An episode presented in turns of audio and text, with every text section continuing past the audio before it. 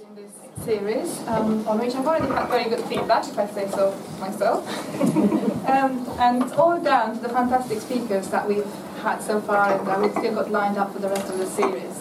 Um, the series is trying to take a really broad perspective on, on understanding impact and knowledge exchange. Um, we're trying to look across the, across sectors and the different types of stakeholders. We'll have, we have academic voices, voices from HEFCE, from other funding bodies, uh, voices from users and, and, and the wider public. Um, we're also trying to take a cross-disciplinary view so we can draw not only on expertise and, and, and, thinking around impact in one set of disciplines, in the social sciences, but also to bring insights from a range of other disciplines, from the humanities, from the sciences and medical research. We're also trying to take a, um, um, cross-national perspective. So we will have, um, and we have had already, a number of um, uh, perspectives which are very much geared to the context of the UK. But we're also um, drawing in um, perspectives from, from other countries, including uh, next week's speaker, who's going to be talking about the UK, but with an international perspective on. And also in, um, in the last week um, of the series, we'll have a perspective from um, Australia. We're also trying to be quite um, uh, all-encompassing in terms of ways of looking at impact, of, of capturing impact, um, and impact techniques and metrics. So we're looking all the way from metrics, we had somebody talking about the metrics review in week one, um, um, through um, a range of other methodologies and all the way to a very open narrative accounts of um, I hope that this will be yet another opportunity for critical engagement with issues around impact. And knowing our speaker for today, uh, I'm pretty certain that this will be so. I'm really delighted to welcome you back to Oxford, Eleonora. Uh, professor Eleonora Belfiore is um, Associate Professor in Cultural Policy at the University of Warwick, where she also um, leads or has led the um, commission, the Warwick Commission on Cultural Value.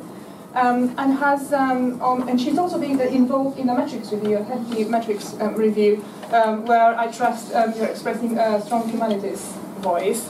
She says. Um, uh, Professor Belfiore has written extensively uh, on topics around impact, around value, cultural value, social value, um, of, of research. And um, two of her, her books are always on the shelf nearest to my desk, and that's the social impact of the arts and um, humanities in the 21st century. Uh, but please do explore more of her work. Um, so I look forward to your talk. Thank you very much. Slightly pressurising introduction. Thank you very much, Alice. Um, so um, I think the title of my presentation to you today reveals that um, what I've prepared for you today is very much a personal reflection of my experience of um, being um, either a publicly engaged academic, which is my preferred um, term, or um, a champion, an impact champion, which is what my university calls me. Um, so I think I'd start with a little bit of an introduction, um, building on what Alice has just said about me. Um, um, also because I am, I've been in the field long enough to know that usually when I tell people that my area of work is cultural policy studies, usually people go, uh, look at me slightly blankly. So I wanted to avoid you having to sit looking at me blankly 40 minutes and I thought I'd explain at the outset what it is that I do. I'm interested in the politics of cultural policy making, which in other terms are, means um, I research, um, I, am interested in the reasons why governments um, use public money to pay for the arts and culture, to fund theatres and museums, and so on and so forth. And as a linguist by training, I'm interested in the discursive formations around um, cultural policy, and particularly I'm interested in discourses of justification um, for um, arts funding. Um, and so I have spent many years um, looking um, critically at the notion of social impact of uh, the arts and the idea that the arts can have transformative powers on individuals and society as, um, um, as a key rationale for um, justifications of um, arts funding in this country. And so critiques of the way in which impact becomes a proxy for value in policy discourse um, when it comes to the arts is something that I've, looked at historically um, and in the present time. Um, and therefore, when the impact agenda uh, came to the fore in higher education policy discourses, I couldn't but feel that I had heard all of this stuff before, and I was somewhat troubled by the way in which uh, history, and a not very successful history, seemed to be repeating itself.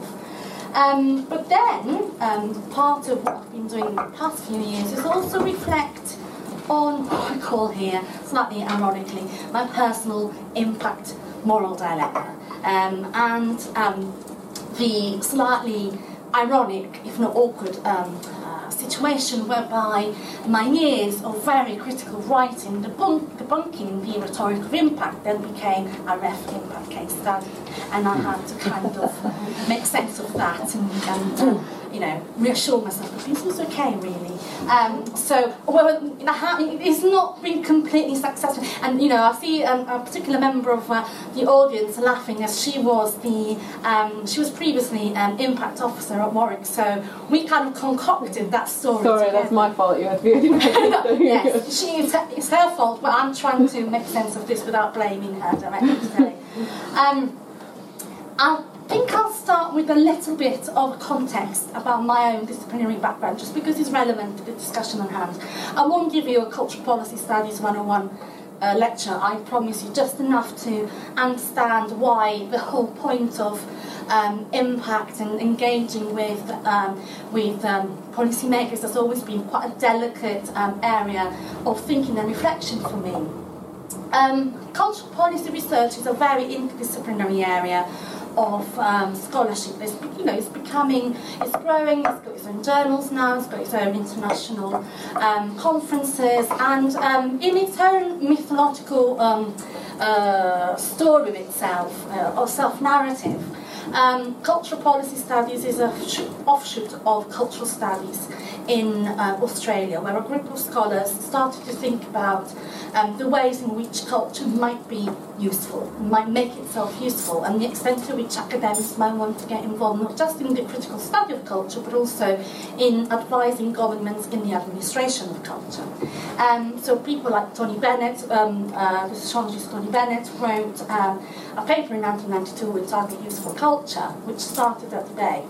Um, then the field expanded in the UK, where, however, there has been a slightly different take on the relationship between research around culture and the politics of culture and cultural policies and the ideal distance of the researcher from academia, where um, cultural um, scholar um, Jim McGuigan um, has constructed this idea of the critical researcher who should be at a critical distance from policy, um, we, you know, uncorrupted by uh, the needs of advocacy and campaigning, and uh, you know, um, uh, should serve the goal of critique.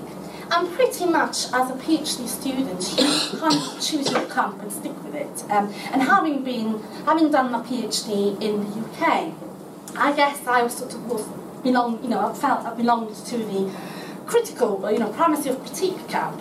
But I always felt frustrated by what felt like a um, very sterile dichotomy and also uh, something that um, I think um, didn't do quite full, do full justice to the potential of research and the duties of research.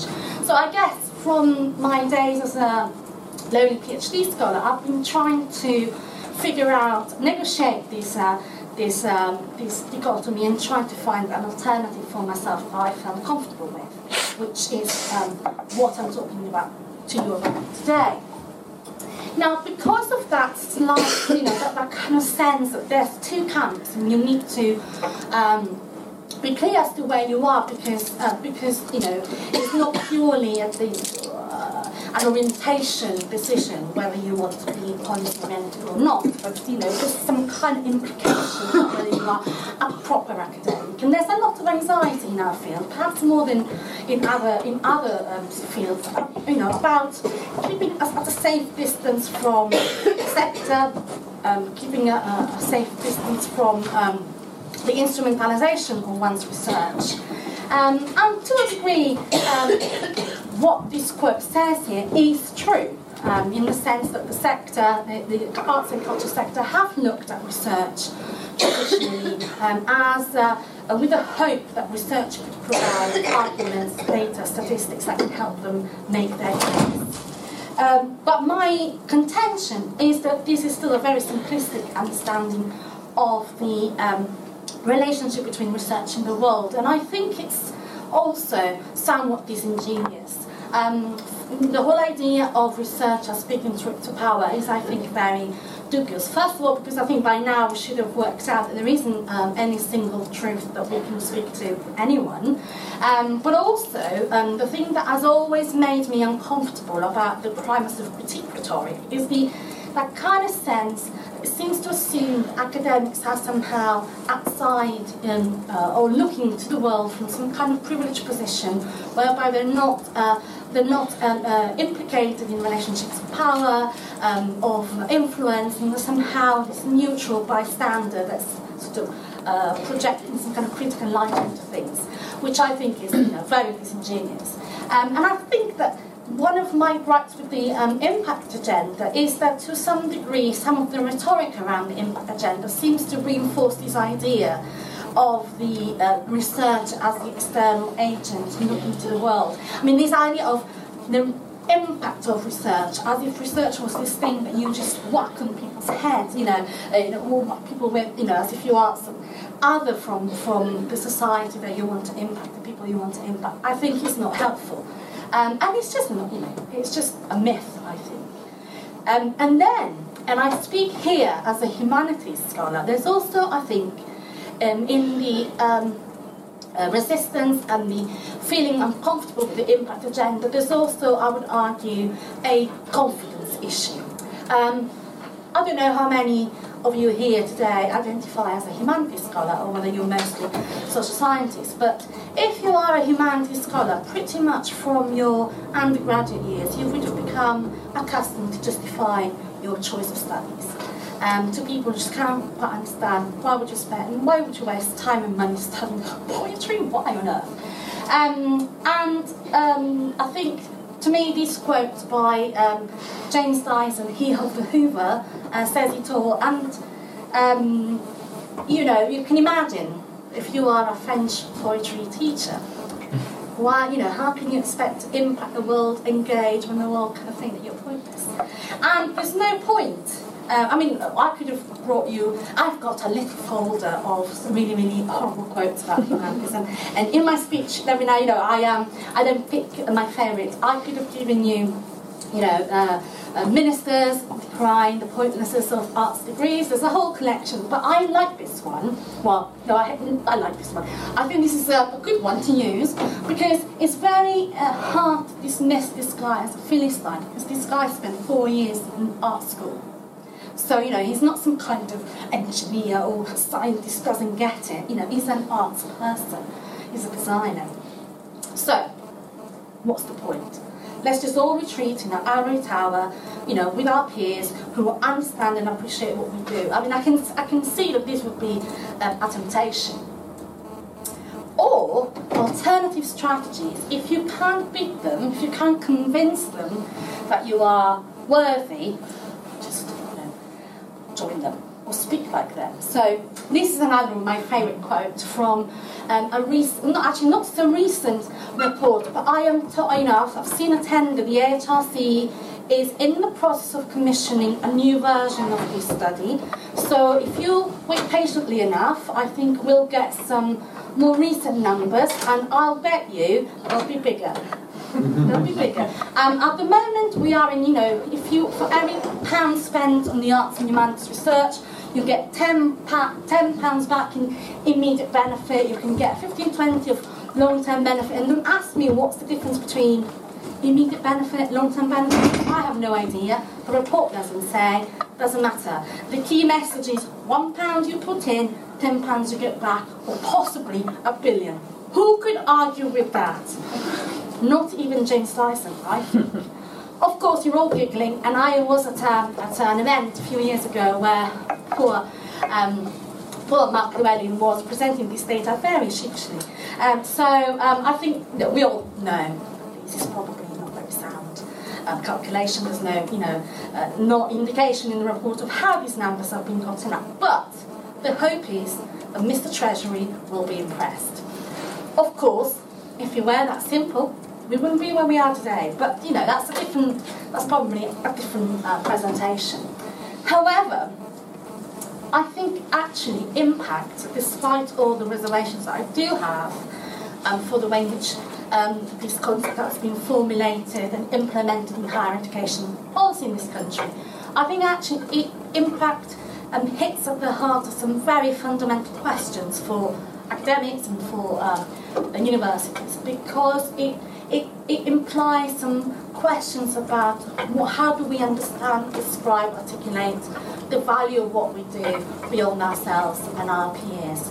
Um, it's about the kind of role that we envisage universities having in the 21st century. What does it mean to be a public institution in, in, in the context in which we live today? But also, for me as a researcher, is also asking what comes after critique and is really the sole purpose of our work to critique? Or is there something that we should do that should come afterwards? And of course, I think the fact I'm here today kind of gives away the fact that my argument would be that, of course, there has to be something after critique.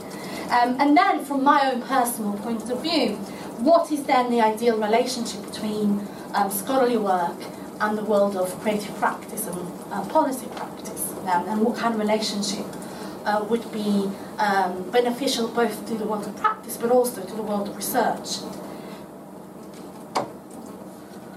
On a more personal take, um, writing about these things has also meant for me to ask myself um, very um, personal questions as to what kind of researcher I am, uh, what kind of researcher I feel I ought to be, um, and then how would I articulate the broader value of what I do, um, and which is complex because my field is very small. Um, it's not, you know, well acknowledged in the institutional world. And then I have the cheek of being a proud humanities scholar who has the arrogance of claiming that her work is largely historical, uh, textual analysis has policy relevance. So uh, you know, how do I explain the value of that to myself and to others?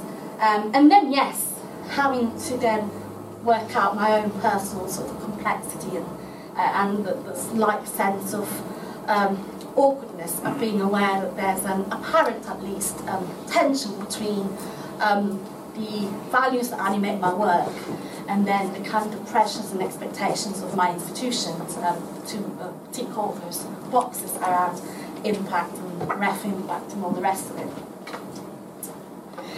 And in trying to make sense of um, trying to make sense of what then should come after critique, if you feel that that's what should happen, um, I found um, an article by Ien Ang um, from 2011 uh, where she expounds the concept of cultural intelligence, quite intriguing. I'm not completely convinced with the solution that she offers, but I'm quite intrigued by how she articulates the, pro- the problem. Um, so she argues that um, as academics we revel in complexity. We love complexity, all we do is all about complexifying, about problematizing issues. So we, you know, we're completely uncomfortable talking about identity. We'd rather talk about identities, and you know, we were about unpacking, unpicking, you know, fleshing out. Uh, uh, and she says this is all very well, but in the world in which we live, where we face very complex challenges, that's not very helpful in terms of improving things. And she suggests that cultural intelligence is this quality of recognizing that the world is complicated um, that there's no um, straightforward one size fits all for complex problems, but as scholars, we still have the, um, the uh, duty to try and simplify our analysis so that they can be the springboard for actual change. Um, she argues that we should aim for a simplicity that rejects simplification or oversimplification, which sounds fine, but I'm not quite sure exactly how you manage that. Um, so I guess in, the past few years there have been me trying to work out how do you actually do this, because I think few people would argue the concept, but I think the, the, the, the delicate point here is in the um, implementation.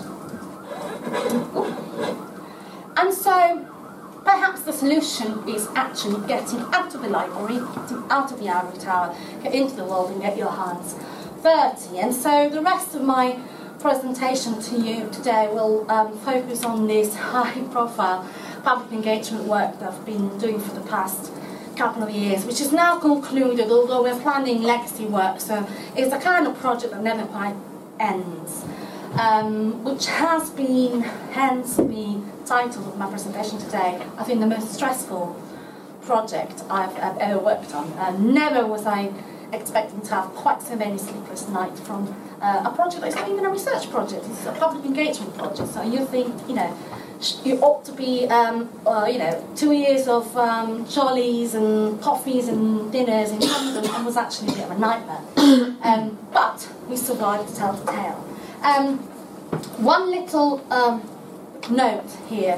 When I was first, um, when it was first put to me, the possibility of um, being involved in this project as the academic lead for the Faculty of Arts alongside a social science um, colleague, um, I went on the university website because I hadn't really heard about commissions. I didn't quite know what, what they were. Um, and at the time, the uh, web page of the Warwick Commission explained these as a, uh, a series of public engagement projects the university funded. They're funded by the comms department, which tells you already how the university sees these things, um, which um, were meant to show um, how um, social science research carried at Warwick um, was helping tackle um, difficult policy issues. So already that offended me a bit. So I thought, what do you mean? You must invest all this money on showing that social science can, you know, the implication as a humanist, the conditions were not for me, kind of, you know, annoyed me. And I thought, well, let's let's uh, let's see if we can do something about that. So I'm proud to say that that is no longer um, uh, on our website. Um, but the idea um, is that um, the commissions are based on an area of expertise at Warwick, um, and they tend to um, uh, use that basis of scholarship to develop fresh policy thinking and actually um, have a policy impact. Um, and this was the first one in which the Faculty of Arts was involved. So the previous ones were was one on um, international financial markets, one on elected mayors, um, and another one, I can't remember what was about. Um, uh, they were all based in either the economics department or the, uh, or the politics department. So, we went to the university with a proposal um, that the next uh, commission should be about cultural value, and the way that we um, justified um, spending 380 grand on um, something like this was that we felt that there was um, a real uh, policy moment. There was a lot of anxiety in the arts and culture sector um, uh, around how to articulate, measure value, and how to put together a case for funding to government in the face of austerity, in the face of a fairly unsympathetic government. Um, and this was also an area where Warwick had, um, uh, has uh, dedicated departments and an area of um, recognised strength. So we felt that we could um, build on that to uh, develop a collaborative effort with the sector in trying to think, well, on the basis of our scholarship and on the basis of your, you know, practical knowledge, what should we do next? Um, and there were also overlaps between um, the arts, creative industries, and other key um, policy agendas that were becoming quite um, prominent in debate. So education skills, soft power, um, tourism, tourism um, cultural-led economic growth and the creative economy and all that kind of stuff. So we partnered with British Council, the Royal Society for the Arts, um, the Design Council and Cheltenham Festival, um, and we just wanted to have um, to stimulate public debate and stimulate policy change. These are commissions, I won't name them all, because also when I, whenever I try and do this inevitably my mind goes blank and I forget all the names and who they are. But I think it's fair to say that we've got here the great and the good um, of the um, art sector, which was in itself a little bit problematic because we wanted it to be um, sort of a national exercise and we had to recognise that the regions were not very well represented among our commissioners, although that is a feature of the cultural world and, and cultural policy in this country. So we have, just to name a few, um, we had Nick Serota um, from Tate, uh, we had David Lan from the Old Vic, um, we had Tony Ageh, who's the um, um, head of um, uh, art, digital archives of BBC, um, and various other um, very notable personalities. And this was uh, very much a collaborative effort. So, negotiating the relationships, developing trust between us and the commissioners and with the people we were dealing with um, was very important. Um, but we were quite clear that we wanted to um, challenge the idea that there's a linear relationship between research uh, and policy development. Um, in the sense that we were quite clear and I guess honest with our commissioners that we weren't just, you know, um, that we had um, sort of an intellectual agenda in our involvement in this um, project, which was based on our knowledge of what the literature and the evidence shows, but I suppose it's also um, dependent on our values. We have a sense of what the problem was uh, with current cultural policy. We have a sense that we wanted the report to be um, helpful and constructive, but not necessarily um, something, no, not advocacy. We wanted to uh, be clear that we would expect our commissioners and the sector to um, to receive a bit of tough love, and that we would, you know, um, not just um, uh, package a nice case for them to put to funders, but that we would ask awkward questions of them as much as anyone else. Um, but at the same time, we wanted to push the debate beyond the obsession with funding and the equivalence of talking about cultural value with making the case for funding, because it's a lot more complicated than that, of course. And we wanted to um, to find a way to inject findings from research in debates um, that often happen completely separately from um, the sphere of academic research, even when the academic research is precisely about those debates, which I think is paradoxical. Um, and we brought together a different range of expertise where academic expertise and professional expertise were, you know, treated as equal. And I think that's why ultimately this kind of project can always only ever be a collaborative effort. Um, you know, we weren't directing um, works, we were sort of coordinating, curating, but we were very much working with our commissioners and with the people that we, we dealt with in the sector. Now, what we wanted to do was um, push the debate beyond advocacy, um, create some longer term thinking that was richer, more nuanced than just please give us more money or please don't cut uh, money too much. Uh, we wanted to also take this debate out of the either the academy or the um, policymakers' offices and turn it into a public conversation with um, the public about why is culture valuable to their everyday life.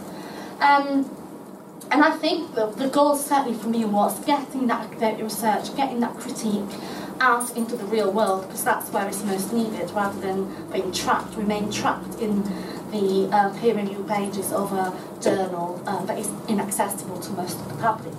Um, and develop, consolidate our approach to uh, researching these things, um, developing, st- strengthening partnerships and collaborations um, that could be a strategic value. And so this is kind of the institutional um, side of, the, of why it's worth doing this work.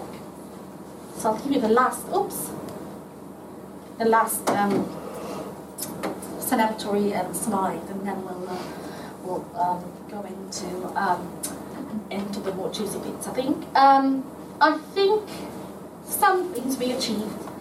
Um, I think I am personally very uh, proud as somebody whose work has been recently about trying to develop a social justice research agenda in um, cultural policy studies that we have been able to highlight unequal access to cultural participation as uh, one of the key themes. I think it's important to have somebody like Nick Serota signing up to a report that shows um, data that was um, coming from a research that was publicly commissioned but never published, that shows that free entry to museums, uh, which is a very expensive um, flagship policy, cultural policy in this country, has been socially regressive.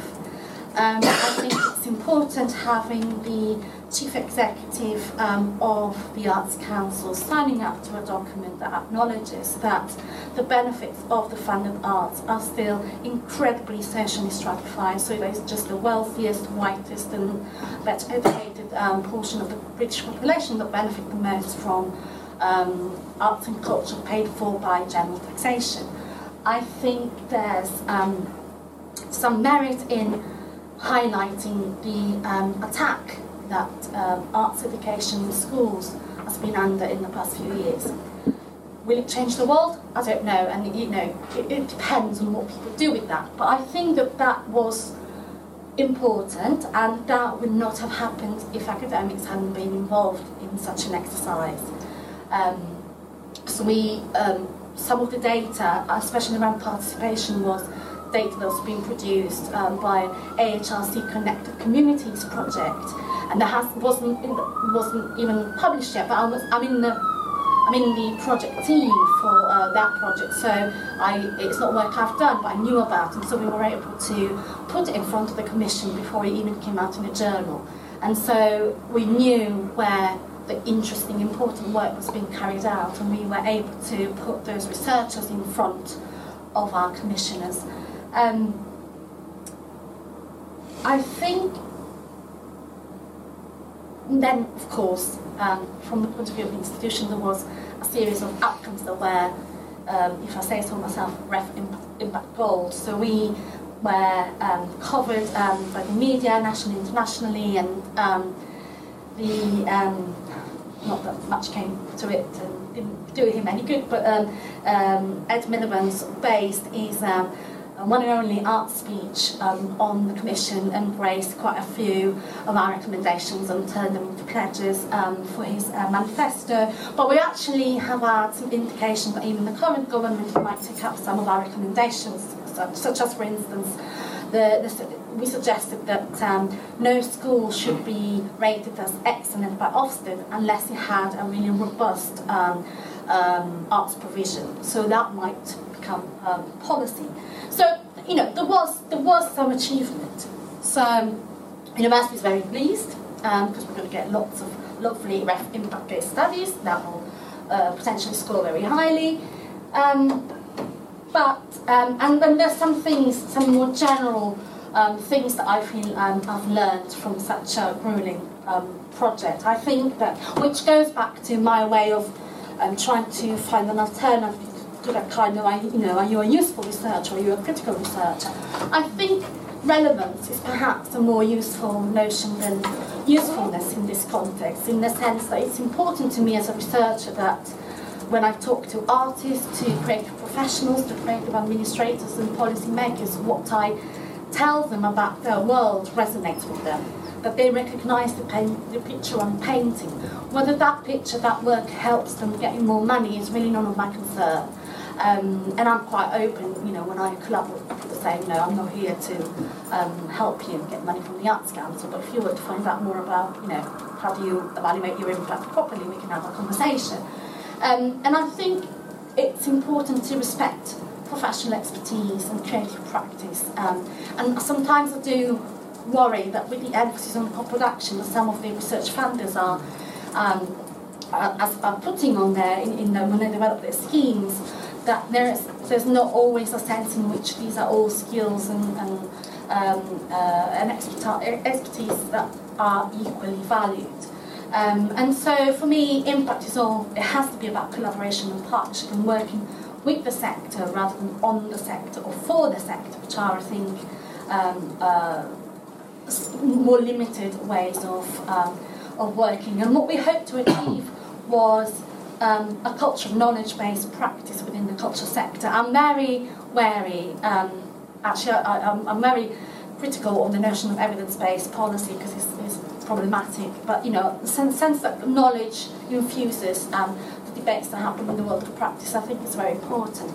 Um, so in this respect, you know, I've given you the spiel that I give um, when I do all these kind of things at the university. But here we are at the what was I thinking bit, because even though it was very successful, it was very stressful, um, and it was very um, different from um, doing research.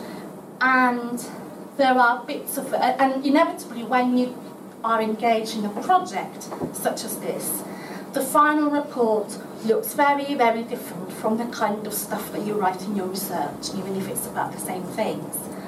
Um, and that was difficult to negotiate. So it was difficult to negotiate the angry emails that I got when the report came out said, oh, I can't believe that somebody like you who's done such good work could write uh, and the, a report that was called Enriching Britain, which is all about the economy. So, well, you know, it's it's not all about the economy. You know, there's you know I would highlight all the sort of social justice points there, and then I would have to explain. Of course, it doesn't sound like one of my articles because it's not one of my articles. Because if you look at the people who were involved in writing this, there's about twenty of us, um, and that was difficult. Um, and there were some moments when I would just say, was I thinking like you? know, I early, you could be in the library. You know, just now in the peace of the library. Why, you know? Yeah, what was I thinking when I agreed to do this? But then, as these lovely photos that, that somebody tweeted, um, as I was writing down some notes for this, was all very apt. Um, I still think it was worth it. I'm not going to do it again anytime soon because I think I need another two years to recover from this, but I'm, I'm glad I did it.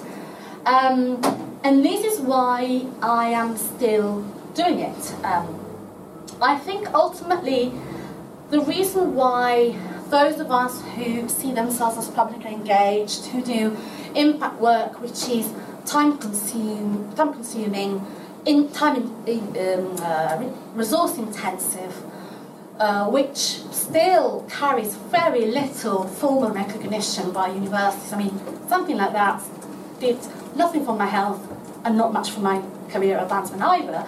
Um, but um, the reason why we still do it is because um, we believe in the public value of research, in the notion that the home of research is in the world um, that research is too important to be trapped in, in, in an article or in a book, and that critique is only the first crucial step of the research process because of course you need to have something to bring to uh, engage the public or, or sectors, uh, policy sectors with. Um, but uh, it can, you know, the, the commitment to this kind of work comes from the notion that facilitation of that collaborative process um, that comes after the uh, moment of critique is part and parcels of being a researcher. It's not an add-on, it's just a core part of the job. Um, and I think that while some aspects of the impact agenda are questionable, the aspiration that research should be um, active in the world, should make a difference, however small that difference might be, um, is not uh, questionable. Of course, the reality is also that once you've put your research out into the world, you've facilitated the um, the uh, process by which people um, come across it and might, you know, understand it and appreciate it. What people then do with that knowledge is kind of out of your hand, um, and it becomes about individual responsibilities.